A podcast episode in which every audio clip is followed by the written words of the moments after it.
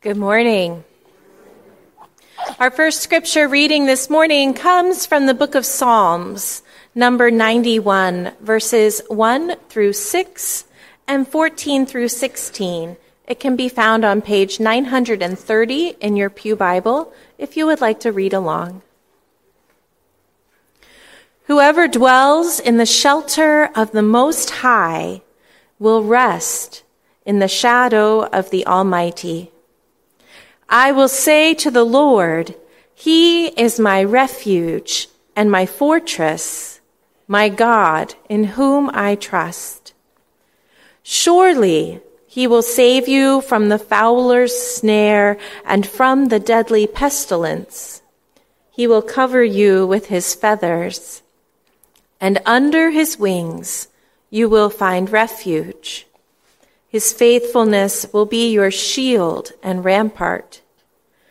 You will not fear the terror of the night, nor the arrow that flies by day, nor the pestilence that stalks in the darkness, nor the plague that destroys at midday. Because he loves me, says the Lord, I will rescue him. I will protect him, for he acknowledges my name. He will call on me, and I will answer him. I will be with him in trouble. I will deliver him and honor him. With long life, I will satisfy him and show him my salvation. And our gospel lesson this morning comes from the Gospel of Luke, chapter 16, verses 19 through 31. You can find it on page 1626 in your Pew Bible. And this is yet another parable that Jesus is offering to those gathered with him. There was a rich man who was dressed in purple and fine linen and lived in luxury every day. At his gate was laid a beggar named Lazarus, covered with sores and longing to eat what fell from the rich man's table. Even the dogs came and licked his sores. The time came when the beggar died, and the angels carried him to Abraham's side. The rich man also died and was buried. In Hades, where he was in torment, he looked up and saw Abraham far away with Lazarus by his side. So he called to him, Father Abraham, have pity on me and send Lazarus to dip the tip of his finger in water and cool my tongue because I am in agony in this fire. But Abraham replied, Son, remember that in your lifetime you received your good things while Lazarus received bad things. But now he is comforted here, and you are in agony. And besides all this, between us and you, there is a great chasm has been set in place so that those who want to go from here to you cannot. Nor can anyone cross over from there to us. He answered, Then I beg you, Father, send Lazarus to my family, for I have five brothers. Let him warn them, so that they will not also come to this place of torment. Abraham replied, They have Moses and the prophets. Let them listen to them. No, Father Abraham, he said, but if someone from the dead goes to them, they will repent. And Abraham said to him, If they do not listen to Moses and the prophets, they will not be convinced, even if someone rises from the dead. Friends, this is the gospel of our Lord. Thanks be to God.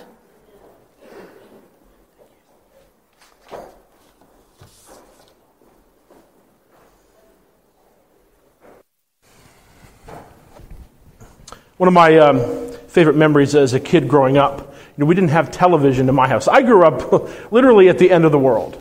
Now, some people say that, you know, hyperbolically. I grew up at the end of the world. And it wasn't until I was a teenager that we got a, a television that had little rabbit ears on it. And we would take tinfoil and scrunch it up on top of the rabbit ears.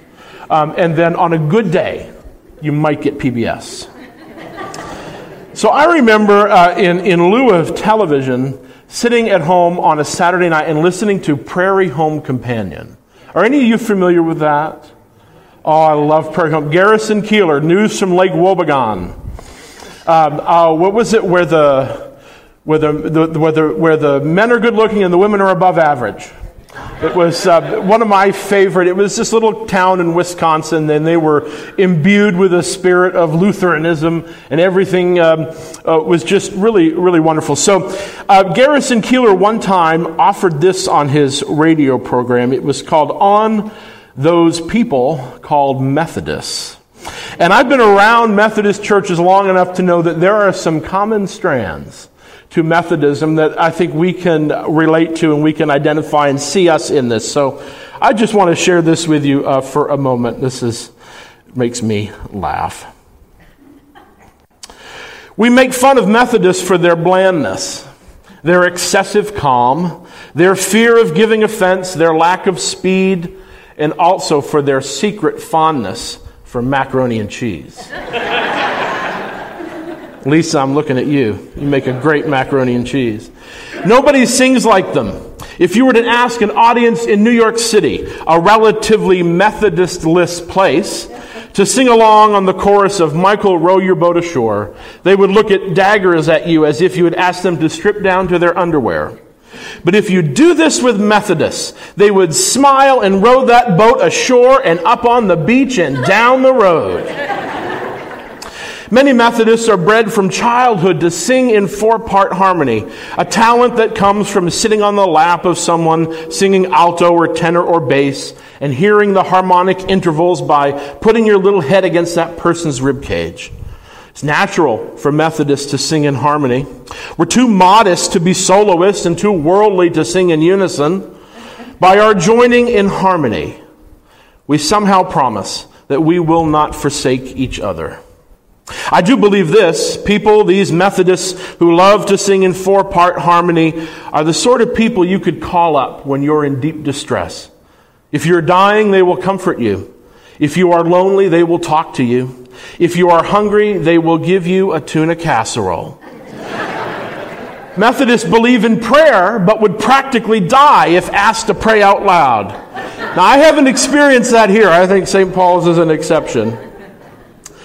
Methodists will usually follow the official liturgy and will feel it is their way of suffering for their sins. You know you're a Methodist if, when you watch Star Wars and they say, May the Force be with you, you instinctively respond, and also with you. Methodists think that the Bible forbids them from crossing the aisle while passing the peace. Methodists believe in miracles and even expect miracles, especially during their stewardship program or when passing the plate. Methodists believe their pastors will visit them in the hospital, even if they don't notify them that they are there. You know you're a Methodist when it's 100 degrees outside with 90% humidity and you still serve coffee after the service. you know you're a Methodist when it takes at least 10 minutes to say goodbye. Let us pray. God, we give you thanks for this warm hearted congregation, for friends and family gathered together, coming from uh, wherever we may come from, bringing with us all that we bring, but finding here unity in Jesus Christ and love and fellowship with each other. God, we give you thanks that you are here with us even now. You desire to, to call us even more deeply into yourself, that we might know you more fully, that we might love you in this world and share that love with others. God, move in us today. Speak to us. Give us a word that we might love you, that we might love others. For we pray in Christ's name, the one who loved us first. Amen. I have a friend who's fond of saying that the chief sin, it seems, in the church these days is ignorance. Now, think of that word, and I'm going to pronounce it a bit differently in a moment, and I think you'll understand this person's point. In the word ignorance, what are the words that you see? Ignore. So when my friend says that, often kind of catches people off guard ignorance. When we use the word ignorance, we might think ignorant or someone who's foolish or maybe not too bright. He says, What I mean is the chief sin in the church is ignorance. Ignorance. I'm not sure there has been in America a more comfortable time to be the church. It's so easy to slip into complacency. And this has become so stark to me, so clear, when we see news about what the church goes through in other parts of our world. In certain Islamic countries, to be baptized is in effect to sign your death warrant. You go to places like China, where the, where the church has to meet in secret. I can't imagine doing what we're doing here this morning, where you freely got out of bed, came in through these doors. We can worship without fear of reprisal. It's not like that in other countries. I think of those incredible saints, and I use that word in its fullest meaning. Those Egyptian Coptic Christians who refused to deny Jesus. And ISIS led them out to a river beheaded them all because they refused to recant their belief in Jesus. Complacency is bred in the church, it seems. And in a church where things can be comfortable, it can be easy to be complacent and then to become ignorant, blind to, not seeing the need of those around us. You go to places, friends, like China and the Middle East, and places where being a Christian means life or death. And you see the church not only on fire in their witness for God and to Jesus Christ, but through the Holy Spirit, serving the poor around them, meeting the, the real needs of people in their community. They're not complacent, they're not ignorant of the need around them. What a model for us. Should be convicting to us. Those are places, friends, it seems when Jesus says, Take up your cross and follow me. And when those people do it, they know what they're getting into. We've been confronted week after week with stories from the Gospels that should make us uncomfortable. Someone has often said that the Bible should comfort the afflicted and afflict the comfortable. And these parables afflict me. And perhaps you've felt a bit of that affliction over these past weeks as we've been reading these words of Jesus that are pointed toward the Pharisees. But let's not get caught up on the Pharisees. Maybe none of us were trained like the Pharisees and hold that particular religious office. But I think we can substitute good religious people for Pharisees. And these scriptures convict each one of us. See, if you recall, last week I talked about the importance of context. And these two chapters, 15 and 16 of Luke's gospel, flow out of a particular context. Pharisees criticizing Jesus because he welcomes sinners and he eats with them. And so Jesus gives us these long, uh, te- this long set of teachings in, in the form of parables in response to those grumblings from these good religious people. And here we have the last one in this set of parables that are in response to that context, that situation. So we have this rich man. Maybe you've heard him called Dives. That's just Latin for rich man. Dives, or the rich man, and Lazarus. And here they are, and what a, what a stark contrast, what a difference between these two men in their lives and things that happened to them. Here was Lazarus, a beggar, poor, sick, infirm, sitting outside the rich man's palace, hoping just to be fed with scraps that go to the dogs. And the rich man, guilty of the sin of ignorance, he doesn't see him. In his lavishness, in his comfortability, in his posh life, He's become ignorant of the need of those around him. And so, at that great reckoning, when they both die and they both go to the afterlife, Lazarus is in heaven with Abraham. The rich man is in Hades. And he finally seems to see Lazarus. But do you notice in something that Amanda read in this parable?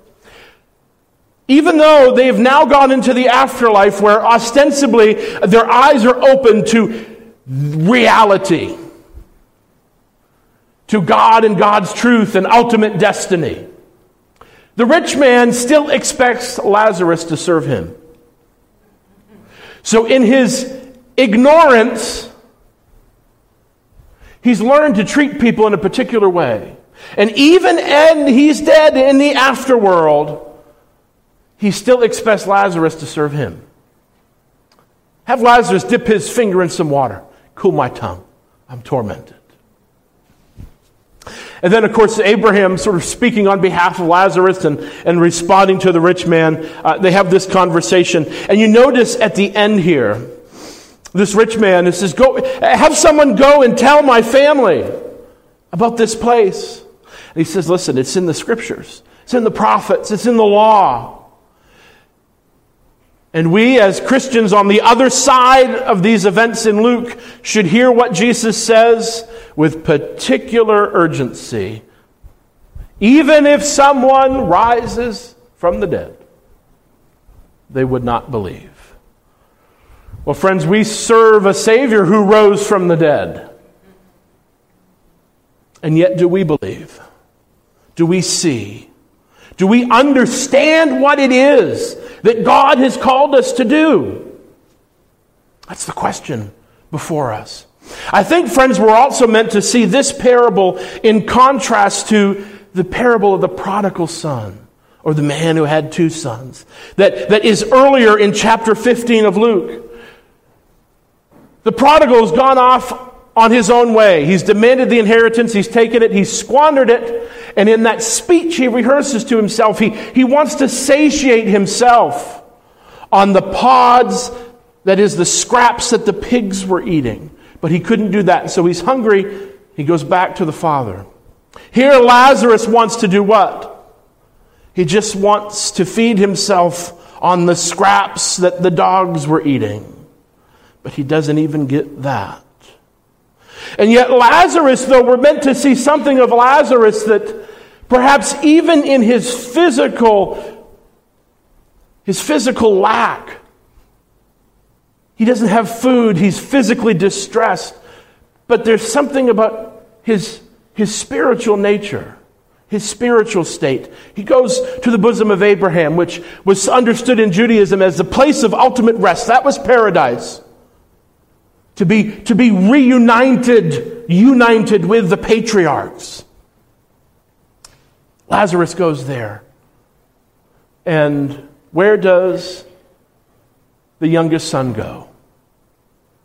He goes back to the father. Even though he does it out of self interest, he goes back to the father, and the father runs to him and receives him. All through these parables, all through these teachings, it's a study in contrast. And we're meant to see in this parable, we're meant to locate ourselves somewhere in these characters. And we're given these hints again and again and again. between people who see their need and therefore see the need of those around them, and the people who are blind to it. People motivated by self interest, by good religious dogma, are the ones presented as the ones ignorant of the real human need and suffering around them. Over and over in the Gospels, not just in this section of Luke, but throughout the Matthew, Mark, and Luke, the three synoptic Gospels, we see again and again Jesus indicts the religious leaders for their lack of care for the poor and the needy. We see it again and again and again. We see this in the prophets, to, which are alluded to in our gospel reading. What is the chief concern of the prophets of the Old Testament? How people are treated the poor, the sick, the orphan, the widow. Goodness, read the book of Amos. You will not find a harsher indictment toward good religious people who have forgotten, who have become ignorant of the need around them. That beautiful scripture in Amos where God, speaking through Amos, says, I want justice to roll down like waters and righteousness like an ever flowing stream. And how do we see righteousness and justice? How is that lived out? Well, go to the prophets, and what do they say? It's when the, the poor are taken care of, when the widows are welcomed, when the orphans are provided for. And when a people, in that case, Israelites, the nation of Israel, in our case, the church, when we forget to do that, when we become blind to the need around us, when we become ignorant, we see the pattern all through Scripture is that that is what invites God's judgment. That is what God is so passionate about. Is for those of us who claim to follow Jesus, the one who had no place to lay his head. When we who claim to follow Jesus forget what it means to live that out, to follow him, to love those around us, to serve the needy, to serve the poor. How easy it is, friends, to adopt the spirit of the age and become judgmental toward people who are different than us. To, to see people who are, who are sick or hurting or poor, those who um, are, are, are without a family, those who are without friends, and to, and to judge them, to say, oh, they must have done something to bring that on themselves. How many of you have heard something like that? Maybe you and like me have been guilty of offering that very judgment. In Jesus' day, it was no different. It was very likely that someone like Lazarus the one in this story, he was understood to be in that condition because of something he had done or something that his family had done. And so that judgment was passed on to him, perhaps through his family, and it resulted in him, uh, in him living in that sort of condition. And that was often how good religious people seemed to shirk their duty of loving their neighbor as themselves. It must have been something that he did. It must have been his own sin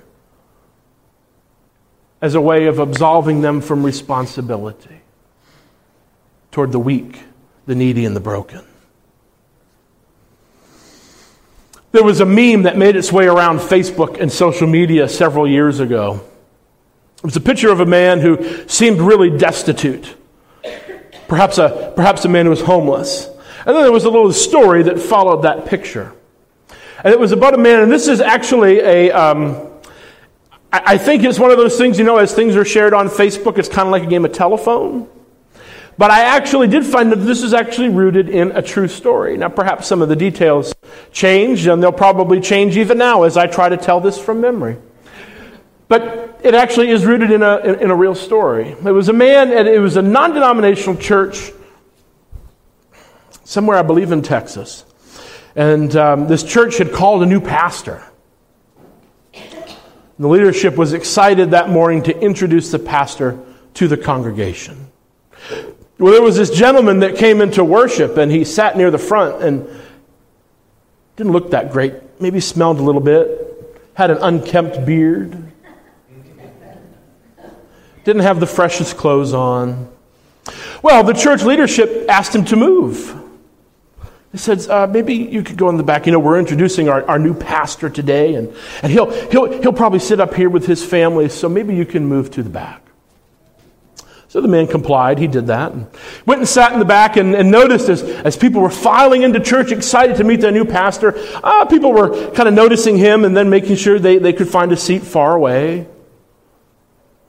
It was very clear that his reception was, uh, was not welcome, and in some cases, outright hostile.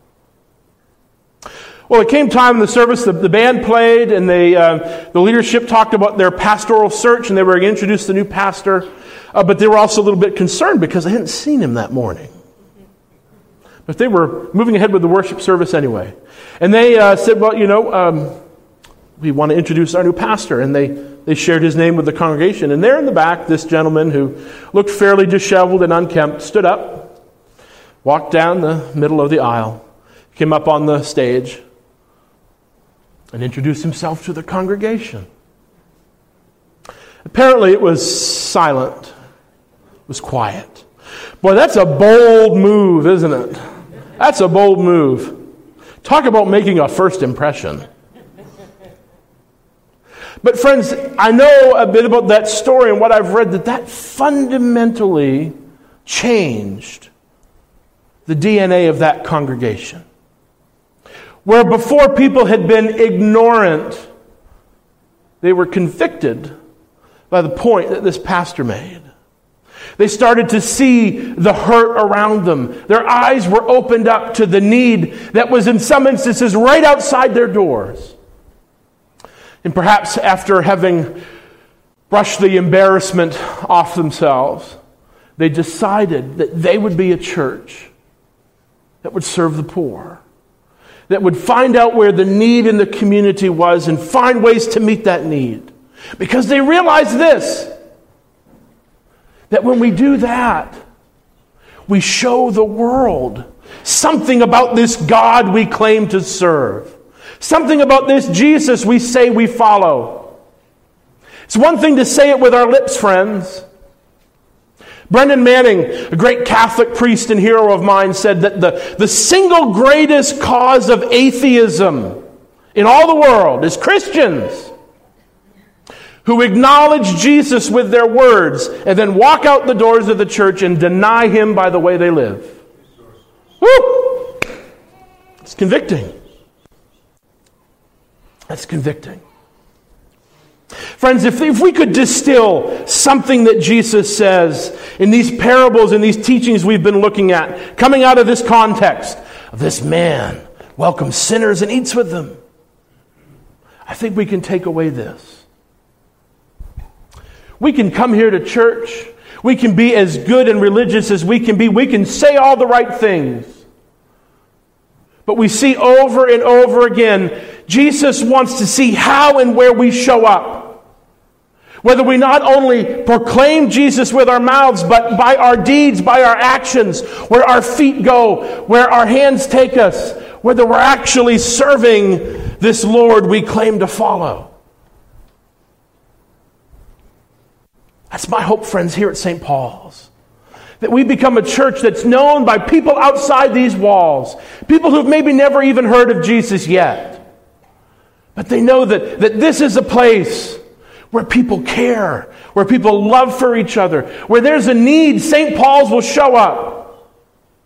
Where there is hurt, we'll come together. Just like Garrison Keillor said about those good Methodists, we can comfort the afflicted.